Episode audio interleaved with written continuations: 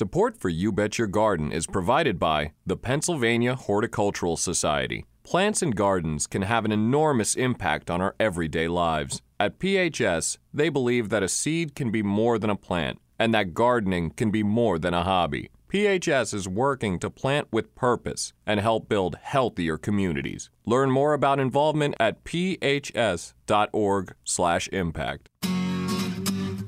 Welcome to You Bet Your Garden from the studios of Rodale Institute Radio and Television at Lehigh Valley Public Media in Bethlehem, PA.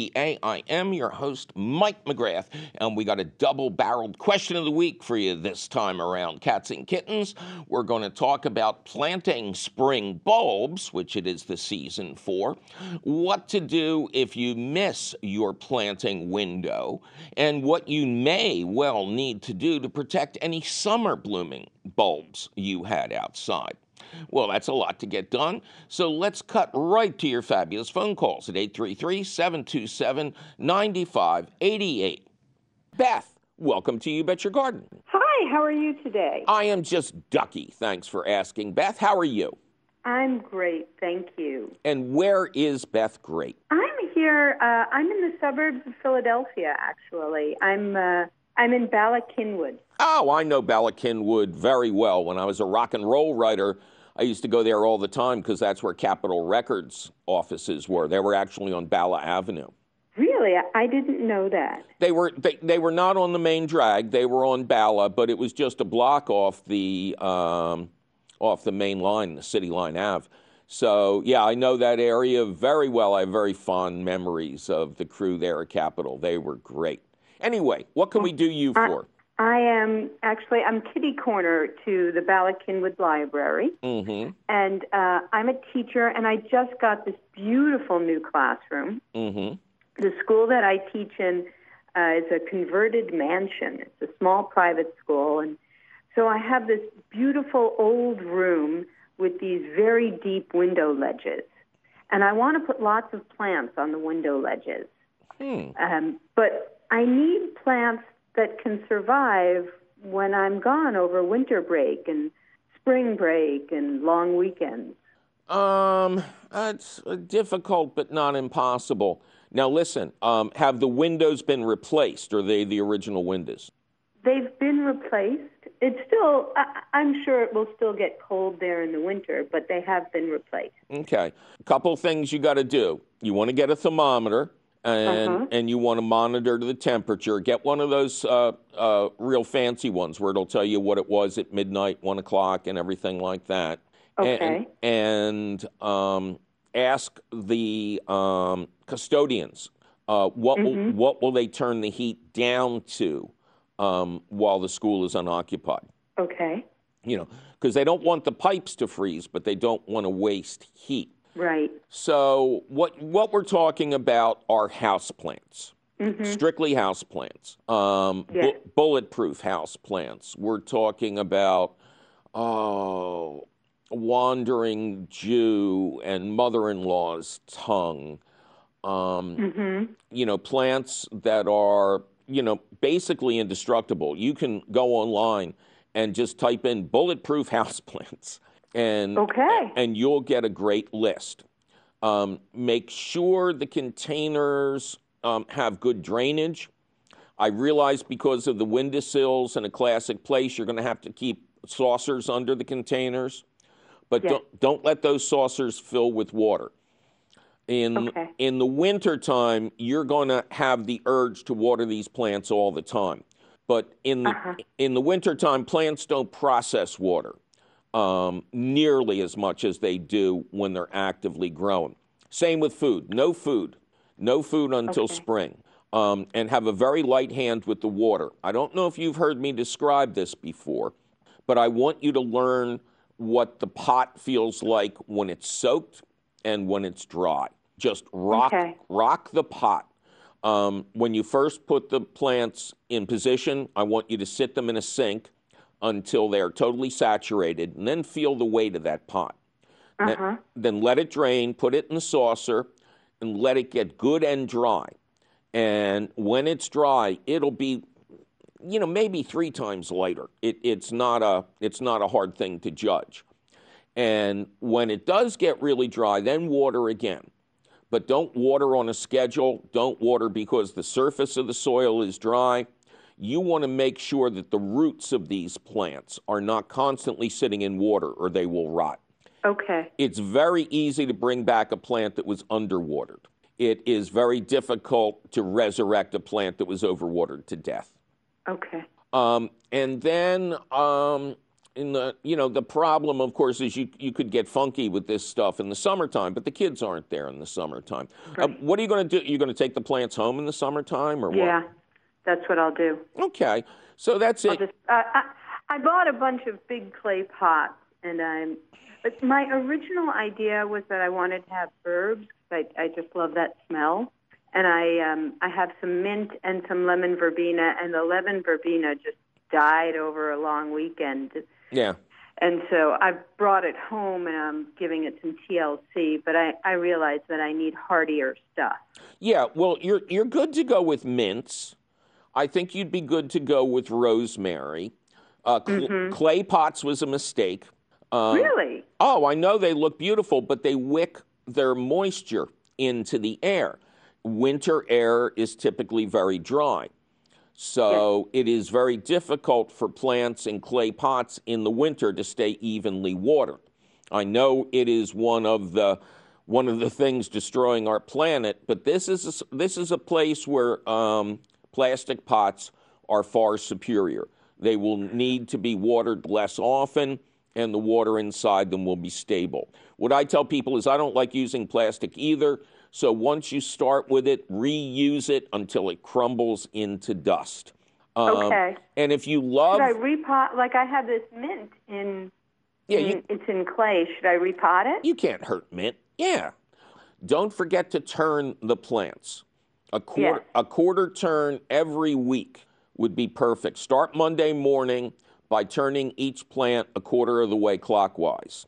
And that way the growth will be even and the stress of being near that cold window will be um, evened out.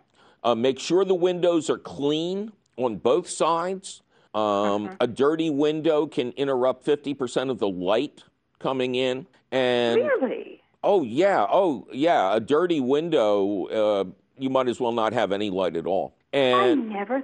Oh wow, that makes a lot of sense. I had no idea. that's what I get the big money for. You know, It's- I'm, Okay. I'm here to learn you teachers the right way. You know. Okay. Well, you teach me about plants, and uh, I can teach you algebra. Oh God, really? uh, this conversation was going so well before that. All right. All right. Well, thank you very much.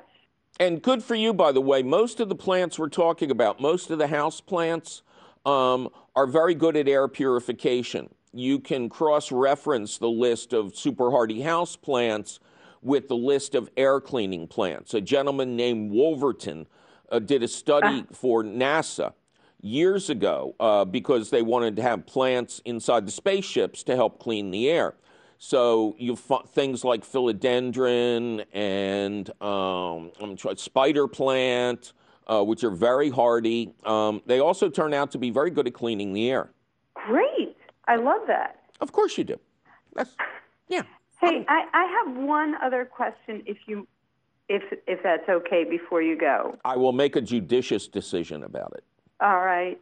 Um, so this lemon verbena, when I first got it, oh, it was gorgeous. Give it up. Bushy and it Give it up. great. Give it up. It's not a wintertime plant.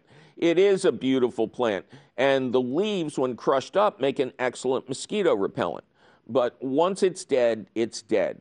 The most important. Well, it's coming back. It's got new growth. Okay. Well, I And I brought it home. Yeah, keep it And home. it's in a window, which Yeah. now that you're, I mean, this window I should clean, and I'll do that. Yeah. But um, like, I put rocks in the bottom for drainage. No, No. no, no, no. These plants, house plants, are confined, right? They're already uh-huh. in a limited amount of space. The last thing they need is a bunch of rocks taking up what could have been more soil for them. Okay. You have to make sure the container has good drainage, good drainage holes in the bottom. You may not use solid containers under any circumstances. The plants will die. They will have a horrible death. They will come back and haunt you. They'll be flying around your head when you're deep asleep. Why did you kill us? Oh, we drowned. We drowned. Okay. All right. Yeah, no rocks in the bottom of the pot. Okay. All right. Get back to your Thank you. students, teach. I'm Mike McGrath, your host here at You Bet Your Garden, and we are in the stretch now, cats and kittens. That's right, we're out there harvesting, pulling in more produce than we thought possible.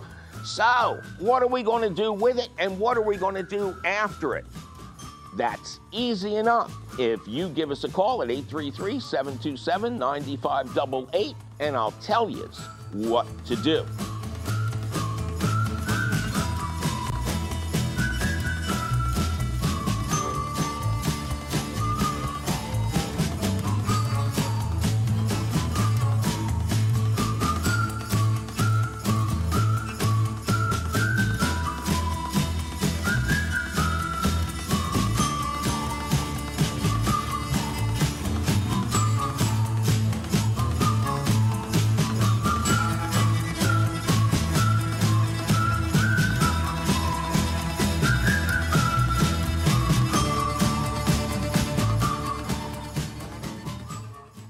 Well, it's time for me to take a little break and announce that we have reached the proper time to plant spring bulbs like tulips, daffodils, and crocuses in our outdoor beds. But don't go looking for that little lost trowel to plant them with just yet, because we'll be right back with lots of information on bulbs, both spring and summer, and more of your fabulous phone calls. I'm Mike McGrath, and you're listening to You Bet Your Garden from the studios of Rodale Institute Radio at Lehigh Valley Public Media in Bethlehem, PA.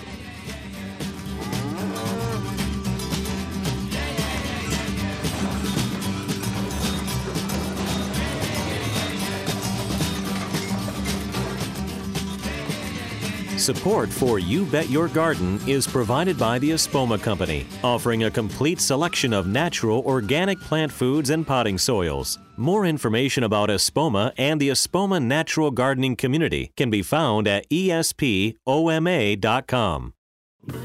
Welcome back to You Bet Your Garden from the studios of Rodale Institute Radio at Lehigh Valley Public Media in Bethlehem, PA. I am your host, Mike McGrath. Coming up later, we got bulbs coming out of everywhere. We are going to continue our discussion of spring bulbs, throw in some summer blooming bulbs, and tell you how to avoid the most common mistakes with both. But now it's time for a couple more of your mistaken phone calls at 833 727 9588. Lori, welcome to You Bet Your Garden. Oh, hi. Thanks for taking my call. Oh, thank you. uh, Thank you for making it, Lori. My mouth, my mouth is not working. Where are you? Oh, um, I'm in uh, Humboldt County, McKinleyville, California. Oh my goodness! I was in Humboldt County. Um, I'm going to say about four years ago in um, Arcadia, and Um, that would be Arcata with a T. oh, Ar- Arcade, Arcadia is in Southern California. oh, okay. No, I was not in Southern California. I I was in Northern California. Yeah, Arcata with a T. Oh, see, I was there and I didn't even know that. Uh, I was there to be the uh, the guest speaker at an outdoor rock concert on the Humboldt Bay. That was a very Oh, wow. yeah, that was a very interesting experience. And no one warned me that July is the coldest month of the year in that part of Northern California. I think I'm going to California in July, right? T-shirts, sandals. No. I got yeah. frostbite.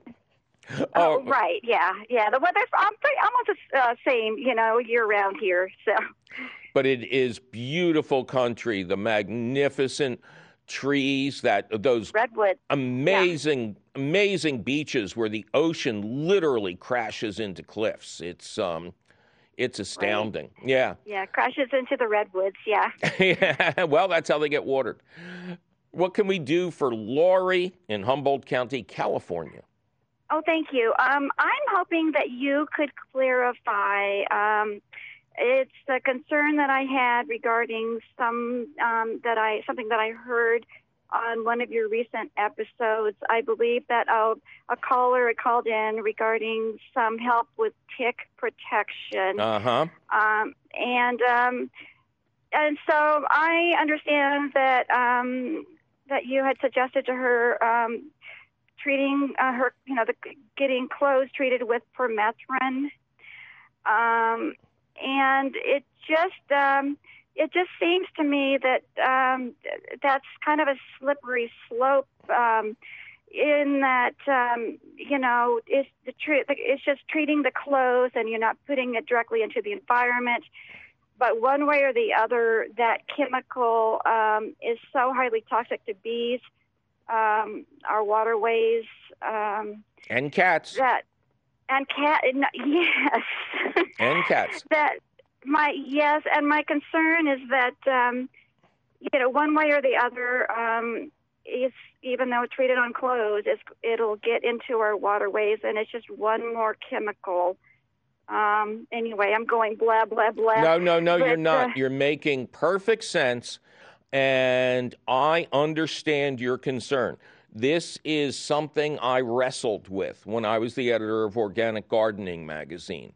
Um, we had really a lot of options um, to protect people from mosquitoes without using any kind of chemicals. But when it came to ticks, you know, God was in a bad mood the day he made ticks. I mean, something ticked him off. Um, right, Lyme disease is no joke. I it- understand that too. it is not, and it's not just Lyme disease. It is other, um, I think they're called zoophobic diseases, or. Um, but a good friend of mine died from Rocky Mountain spotted fever here Oh, wow. in Pennsylvania. He was out hunting, got bit by a tick. This was a big, strong guy too, and Wow. he he just withered away. So, um, what what I did? This is probably my only exception um, to my completely, totally kosher organic rules. Um, a good friend of mine, uh, Bill Quarles, um, publishes semi-scientific publications. They they report on the scientific literature. Um, Common Sense Pest Control and the IPM Practitioner. Um, Bill's organization is called the BIRC, the Biointegral Resource Center, and they're in Berkeley, uh, California. Okay. Um, and Bill has this theory of, quote, common sense pest control. That if there is this one little corner of the environment that so far we have not found an organic answer for, and it kills people, um, makes them devastatingly ill for the rest of their life, um, is really a scourge on mankind. You, you know, it's up to you, but Bill would give them the least toxic resource. So, as I studied this, I came up with two weapons. One of them is a product called tick tubes, which you may be familiar with. They're cotton balls soaked with permethrin and shoved into little cardboard tubes that you spread around your uh, landscape. Mice, the prime carriers of the ticks that carry Lyme disease, will take the cotton balls back to their nests. And it will not only kill all the ticks on those mice, but it kills all the ticks on any mice that come and go. Um, the Thursday night card game mice, the other mice that may drop off food, whatever. Any mouse that gets near this stuff, um, the ticks fall off them and die. And again, um, the so called deer tick probably never saw a deer, but it had to spend part of its life on the white footed field mouse. So there are many efforts underway uh, focusing on controlling mice to prevent Lyme disease, Rocky Mountain spotted fever, and other things like this. Yes, permethrin is a synthetic chemical. Now, interestingly enough, it is a synthetic variation of the botanical insecticide um, pyreth, pyrethrum, um, uh, permethrin. No, permethrin, pyrethrum. Pyrethrum is the one of the oldest organic insecticides, and it is isolated from the leaves of uh, a flower called the chrysanthemum, uh, uh, uh the um, the, py, uh, the pyrethrum daisy, which is a form of chrysanthemums, and it, it's been used for untold centuries. People would dry the leaves and then spread them around the garden to kill insects. Now that's even getting a much, uh, you know, a totally natural product into the environment. What I like about the uses of permethrin, um, which is the synthetic version, is you never put it on your skin, you never spray it into the environment, and you never really even use it in a situation where bees would be attracted to it. So, I mean, it is. Um, uh, my wife had Lyme disease. It it devastated her. Um, I know people who've had it, you know, just chronically for decades, and you know they're still suffering. And then my poor friend Marty, who got the Rocky Mountain spotted fever. So I made the personal choice to contact the Insect Shield people. They're the ones who make the uniforms for the military that are tick protective. And I had them send me a pair of pants and a bunch of pairs of socks. And the only time I have been bitten by a tick in the last 12 years is one beautiful March day where all of a sudden it was sunny and bright. And I wandered out. There's a little stream that runs past my garden. I walked down the stream, cleaning out little plastic trash and stuff. And the next day, I'm getting out of the shower, and my wife goes, Did you scratch yourself? And it was one of those nasty little ones that's really hard to get out and everything.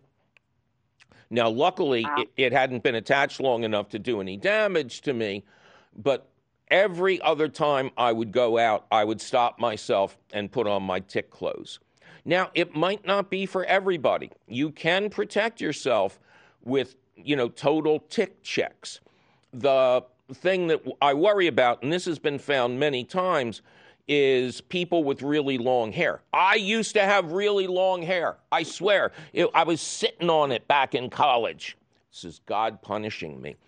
Uh, but people with really long hair, once the tick gets up above the neckline and into that hair, they're really difficult to find and get rid of. Um, and there is a, uh, a medical syndrome called tick paralysis. It was featured actually on um, one of the episodes of House, that great old TV series. And what happens is a, is a specific type of tick gets a hold of you and feeds without being detected, you can become paralyzed, completely paralyzed. And unless somebody realizes what's going on and pulls the tick off, you're going to stay paralyzed. But as soon as they find the tick and pull it off, the next day you can walk around again.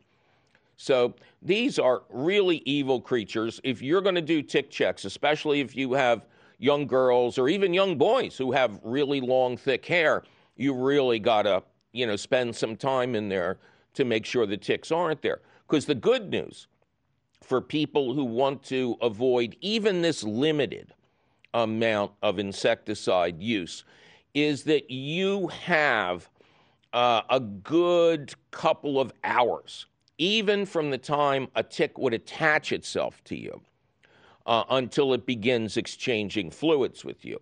And not all ticks are carriers of disease. So you've got some time, and if you're willing to do perfect tick checks, and of course, if you have pets, you got to be really careful with them and make sure they're not bringing any into the house. But you can do it. It's just a question of whether you're responsible enough, which I'm not. I know that. That's why I wear the pants. Um, but you can avoid the permethrin. Um, but this is the big exception in my life. And I, I appreciate you bringing it up um, because it is an honest argument. And I've simply come to the conclusion that this is a great way for people to protect themselves. I don't like the fact that permethrin is involved, um, but I honestly believe the way it functions, the way it's used, does not affect the environment. Uh, that is my opinion. And the great thing about somebody like me in a show like this, you're welcome to take my advice or leave it. Because again, perfect tick checks will always protect you. Yeah. Okay. Well, thank you very much. Um, and again, you know, I do understand um, Lyme disease is no joke either. You know, so um, but I I do really appreciate hearing from you. So thank you. Thank you, and please believe I'm being totally honest. I respect your opinion 100. percent Oh, yeah. Okay. Yeah. Thank you very much. Thank Good- you. Bye. Good luck, Lori, and don't get bit. Oh, yeah. yeah. Thank you. All Thank right, you you take much. care. Bye bye. Little bugs, little bugs, little bugs, little bugs, little bugs, little bugs. Two little bugs, little bugs, little bugs, little bugs, little bugs, little bugs. Two little bugs, little bugs, little bugs, little bugs, little bugs, little bugs.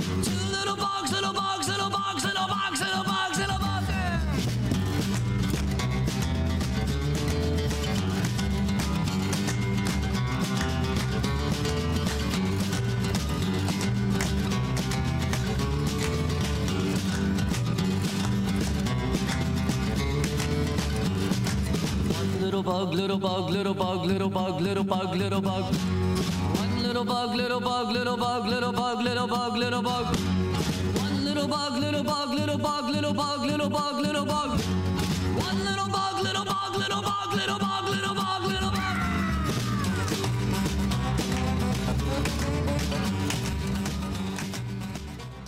Everado, welcome to You Bet Your Garden. Good uh, morning, sir. How you doing? I'm in Oklahoma City. Okay, very good. I love the listeners there. Love that town. What can we do you for? Well, um, I've had some uh, habanero plants and some herbs like thyme and uh, I can't even think of it, parsley and stuff like that. Right. And I just have four-legged creatures that really love to come up to it, even though I kind of raise the bed and um, do my best to try and keep animals away. I was wondering if there's anything that I could possibly like add naturally that may deter animals from and insects from possibly getting into my garden. Well, now you now you're all over the place. Uh, what kind of animals are we talking about? Dogs, sometimes a cat. I haven't seen any, but I'm thinking maybe rodents. Okay. Um, well, there shouldn't be free roaming dogs around, or are the dogs yours? My dogs are mine. Okay. And what? Tell me about your garden. Is this just a big flat Earth garden? Um, some of them are in pots. Oh, okay. Most of them are in pots. Yeah. Uh, I but- try to keep them le- elevated so I could, you know, keep them away from my pets. And but there's some cat that likes to walk around and mess with it too. Yeah. Um, so first of all, if you've got a cat um, coming into your garden, make sure you wear gloves and make sure your tetanus shot is up to date. Um, you know, because they're going to use your soil as a litter box, and you want to protect yourself against that. Now, how, how big a garden is it? Um, it's a three by three. Three three feet And by three feet? Yeah. Okay, so it's just a tiny little thing. Yeah, yeah, yeah. Um, is uh, uh, why not just fence it in? It sounds like it would be um, easy peasy. Yes, sir. The, well, I mean, I do have kind of like chicken wire around it, but No, cat is chicken wire is I- too chicken wire is too flimsy.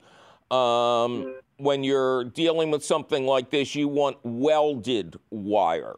Um, Welded welded wire, like uh, they call it turkey wire or rabbit wire.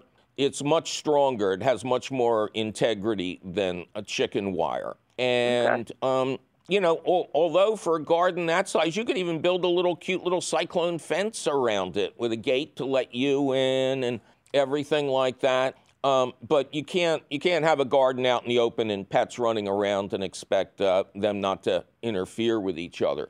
Now, Right. what kind of insect problems are you having? Um, I'm having like these little bugs uh, that just eat the leaves away Of what? of uh, cilantro, uh, most of my herbs that I have in like pots. Mm-hmm. And um, usually my dogs don't even mess with them, but I, I just can't seem to keep insects away. Oh, well, of course you can't keep insects away. They outnumber us. Uh, they outnumber us greatly. So your options are to get a handheld sprayer and just go out every morning and give the plants a good uh, a good spraying. Not a rinse. I'm talking about pumping it up and really shooting a sharp stream of water because where you are, it's dry anyway. And these herbs, they would love to get, uh, to get some moisture early in the morning. And doing that alone, you would, uh, you would spray off a lot of insect pests. You can also go to one of the hipper garden centers in your area and you can get insecticidal soap. Now, insecticidal soap only works if you can see the insects. Do you see the insects? Uh, at times, yeah. Because if you see them and you spray them, they'll die. But if you spray the plant, then they come on the plant, that won't bother them one bit. I appreciate that. Get that fence up. Yes, sir. Will do. Well, it's time for me to take a little break and warn everyone who's getting ready to plant tulip bulbs that they are the favorite food of mice, voles, and evil squirrels. So protect them by putting sharp stones in each planting hole and then disguise their scent by spraying a castor oil based mole and vole repellent on top and then mulch the bed with dog hair. But don't go brushing Bowser just yet because we'll be right back with lots more information about bulbs spring and summer and more of your fabulous phone calls. I'm Mike McGrath, and you're listening to You Bet Your Garden from the studios of Rodale Institute Radio at Lehigh Valley Public Media in Bethlehem, PA. Support for You Bet Your Garden is provided by the Espoma Company, offering a complete selection of natural organic plant foods and potting soils. More information about Espoma and the Espoma Natural Gardening Community can be found at espoma.com.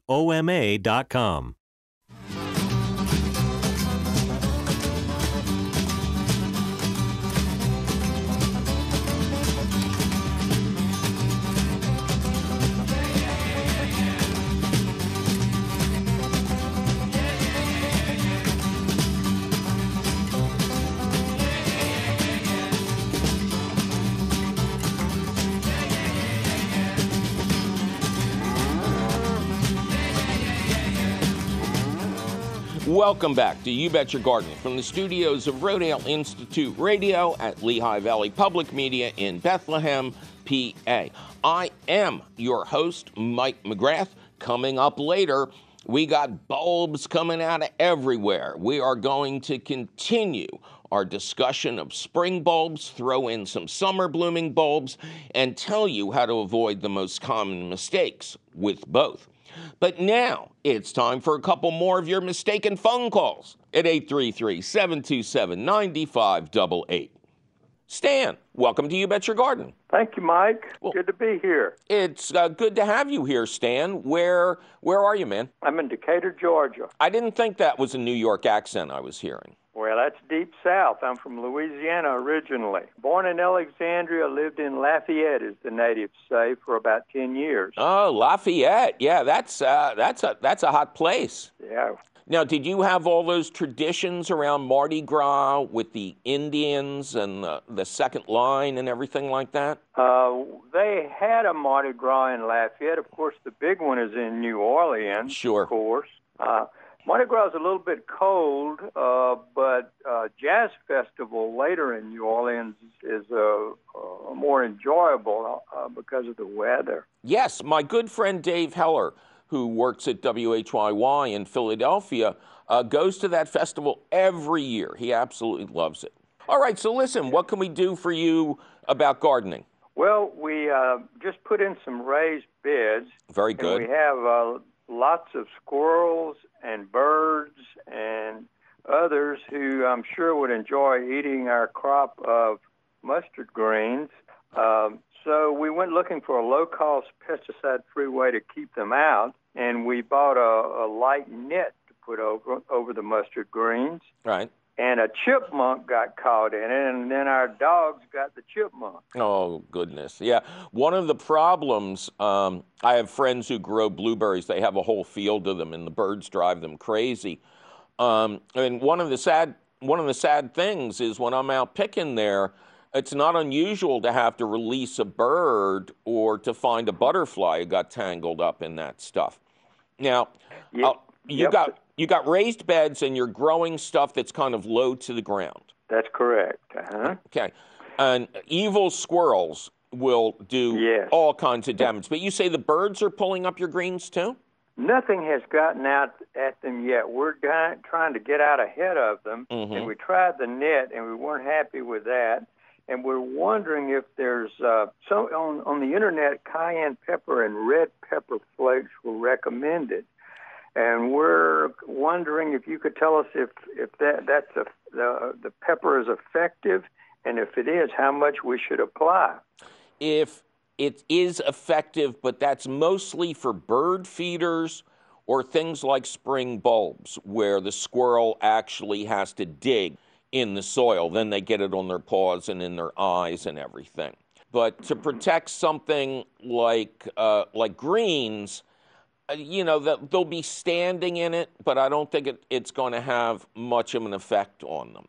Uh, the nice thing is the more the better. I don't know if you have Asian grocery stores near you, but um, if you can find one, you can buy a, a bag of hot peppers, the si- dried hot peppers, the size of a pillow, and grind grind those up, and you could just you could use it to mulch your bed. I mean, the worst that could happen is some of the seeds might be viable, and you'd start growing hot peppers too.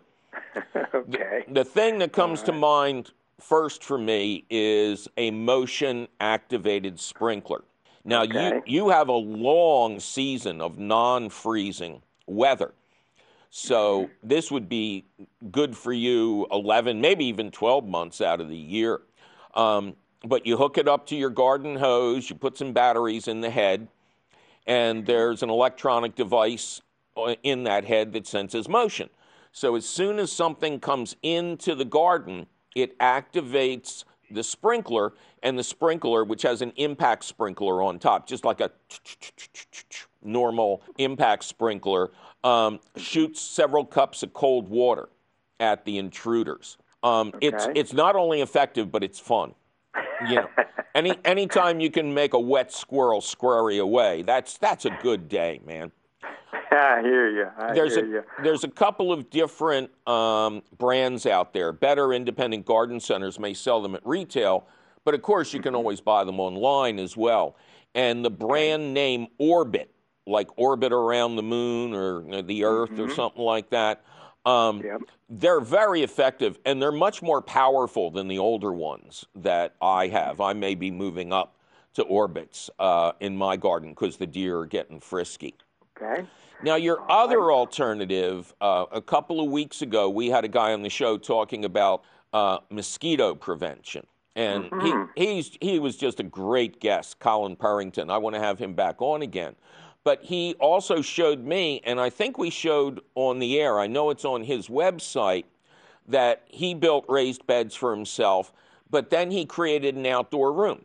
He got regular screening and some and some boards, and he made it a screened porch with a screen top, and gave himself a little door, and that's it, baby. It, everybody goes home. Squirrels can't get in, birds can't get in, um, rabbits can't get in. It's uh, it's a little bit of work, but then it's once and done. And if, if you if you look him up online, it's Colin one L and Purrington. There are pictures of his outdoor screened porch raised bed, and it looks beautiful. And again, you'd never have to buy another battery or do anything. Just make sure the squirrels don't start eating it. That sounds like a good idea, and I've seen that around here too. People have put those uh, cages around their raised beds. Um, uh, can I give you advice on mosquitoes real quick? Sure. Well, man, they were vicious here. We're, Mhm. we're backed up to this wooded area that used to be a containment pond. Oh, Had, had, it had a containment pond, and man, the mosquitoes are fierce. yes. We bought a Thermacell. We read about it online, and uh, we began using that, and we found that Thermacell to be very effective in keeping them away from you. I've heard the name and I've had one to test. Remind me of what it does. Well, you uh, let's see. It Oh, has is- a liquid in it, and you And turn you it heat- on, and it heats it up. It I heats it up. Yeah. and it, it just puts out. It covers the area around you, maybe to 10, 15 feet, Mm. And the mosquitoes stay away. Okay. I'm not sure that that's not um, a chemical insecticide in there, and you don't want to be inhaling um, Mm-hmm. it on long periods of time if it is. Um, I would definitely get some BTI. You've seen the BTI donuts for sale in hardware stores and stuff. Yeah, right? yeah. mhm. Totally, totally natural product. Toss one or two of those donuts into your retention pond, and no mosquitoes Uh-huh. can breed there for a month. Okay. Well, uh, th- this area is fenced in, though. It's got like a 12 foot fence around it. What's the matter? You can't toss over the fence? Well, I'm I'm uh, 72 years old, but I did lock myself in my own backyard just yesterday. It has a six foot fence, and I managed to get over that. I love I love locking myself out of the house. It's so humiliating. Yeah, but I you know, you can get somebody else to toss it in for you if you can't. Maybe buy a slingshot. You know, I mean, brings to mind all these dangerous childhood toys. Yeah, did you ever shoot cherry bombs in a slingshot? I would never admit to it. No. All right, man. We're in enough trouble as it is. Stan the man. Down. Good talking to you, Mike. Yeah, down in the South, down in Decatur. You take care, sir. Yes, as promised, it is time for the question of the week, which we're calling Spring and Summer Bulb Stories and Beer Fridge Advice. In the fall of 2018, George, near Pottstown, PA, wrote, I bought some bulbs this spring, which I planted in large pots, watered well over the summer, and fed them with organic compost from a bin in my backyard. Now winter is coming and the plants are dying off. In order to prepare for new growth next spring, I was planning to cut off the dead stalks at the base. Is this what I should do, or just leave them to shrivel up and fall off? I'm presuming that the bulbs can be left out in their pots over winter. Well, it's a darn good thing that George sent a picture with his question, because otherwise I'd be scratching my head. Because even though they're called spring bulbs, they have to be planted in the fall to bloom in the spring. And George just said bulbs. But the photo revealed that his bulbs were canna lilies, a spectacular example of the so called summer bulbs that are planted in the spring for dazzling summer display. I use the term so called because few of these stunners are actually true bulbs. George cannas, for instance, grow from rhizomes. But collectively, this family has always been called summer bulbs. Other prominent members include tuberous begonias, as opposed to the much smaller flowered bedding plant begonias, which grow on normal roots. Dahlias, true lilies, elephant's ear, and gladiolas. As I hope I advised George back then, almost all of these summer bulbs are tropical plants that have to be heavily protected or dug up and brought inside over the winter in USDA zones that are colder than 7 or 8. In my garden, gladiolas are the exception. They come back year after year without help from me. It's something I'm trying to teach the other plants to do. If you're in doubt about your specific bulb's hardiness, ask your local county extension office or search the net, but only trust advice from state extension websites or companies that sell the bulbs. There's some creepy stuff out there, boys and girls. Now, luckily, George is in the catbird seat, as summer bulbs in containers should simply be brought inside, container and all, and then stored in a cool but not freezing spot, and then taken back outside in the spring. You can clip off any dead leaves if you want, but you doesn't have to. Now, what about summer bulbs growing in the ground? If you're in an in between climate, like a high USDA zone 6 or a low 7, bulbs like cannas have a good chance of surviving if you wait until your first frost and then mulch them with 2 to 4 inches of shredded leaves or pine straw.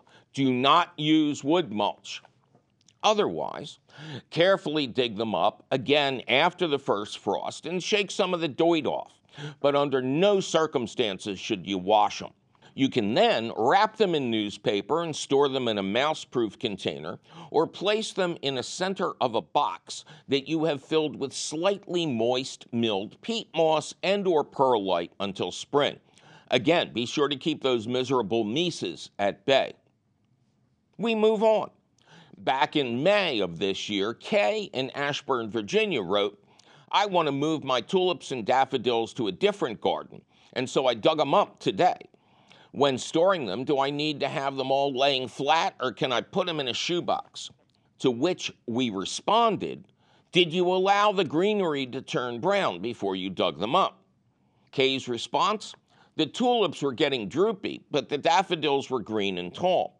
Should I replant them, put them in water?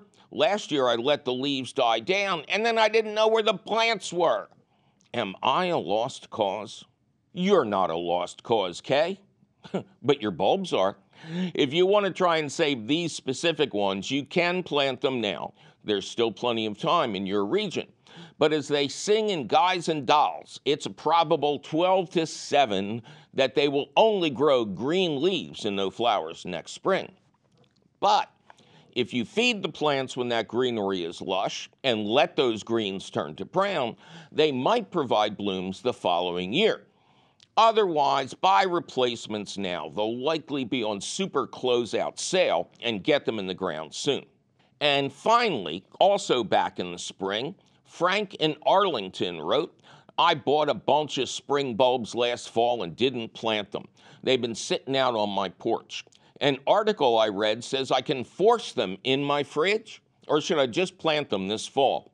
Well, you might as well plant them outside now, Frank. You got nothing to lose. Forcing is best done in tune with the seasons. So if you missed your planting window or you just want to have some nifty spring bulb fun, fill 12 inch pots with an organic potting soil, plant four or five bulbs in each pot, water them well, and then place the pots in a fruit free fridge because fruits give off ethylene gas that would cause premature sprouting. You want to do this for a minimum of 12 weeks for daffodils and 16 weeks for tulips. Now remember, this is a minimum. They can stay in the fridge longer than that. So when spring like weather arrives, take the containers outside, water them again, and hope you did it right.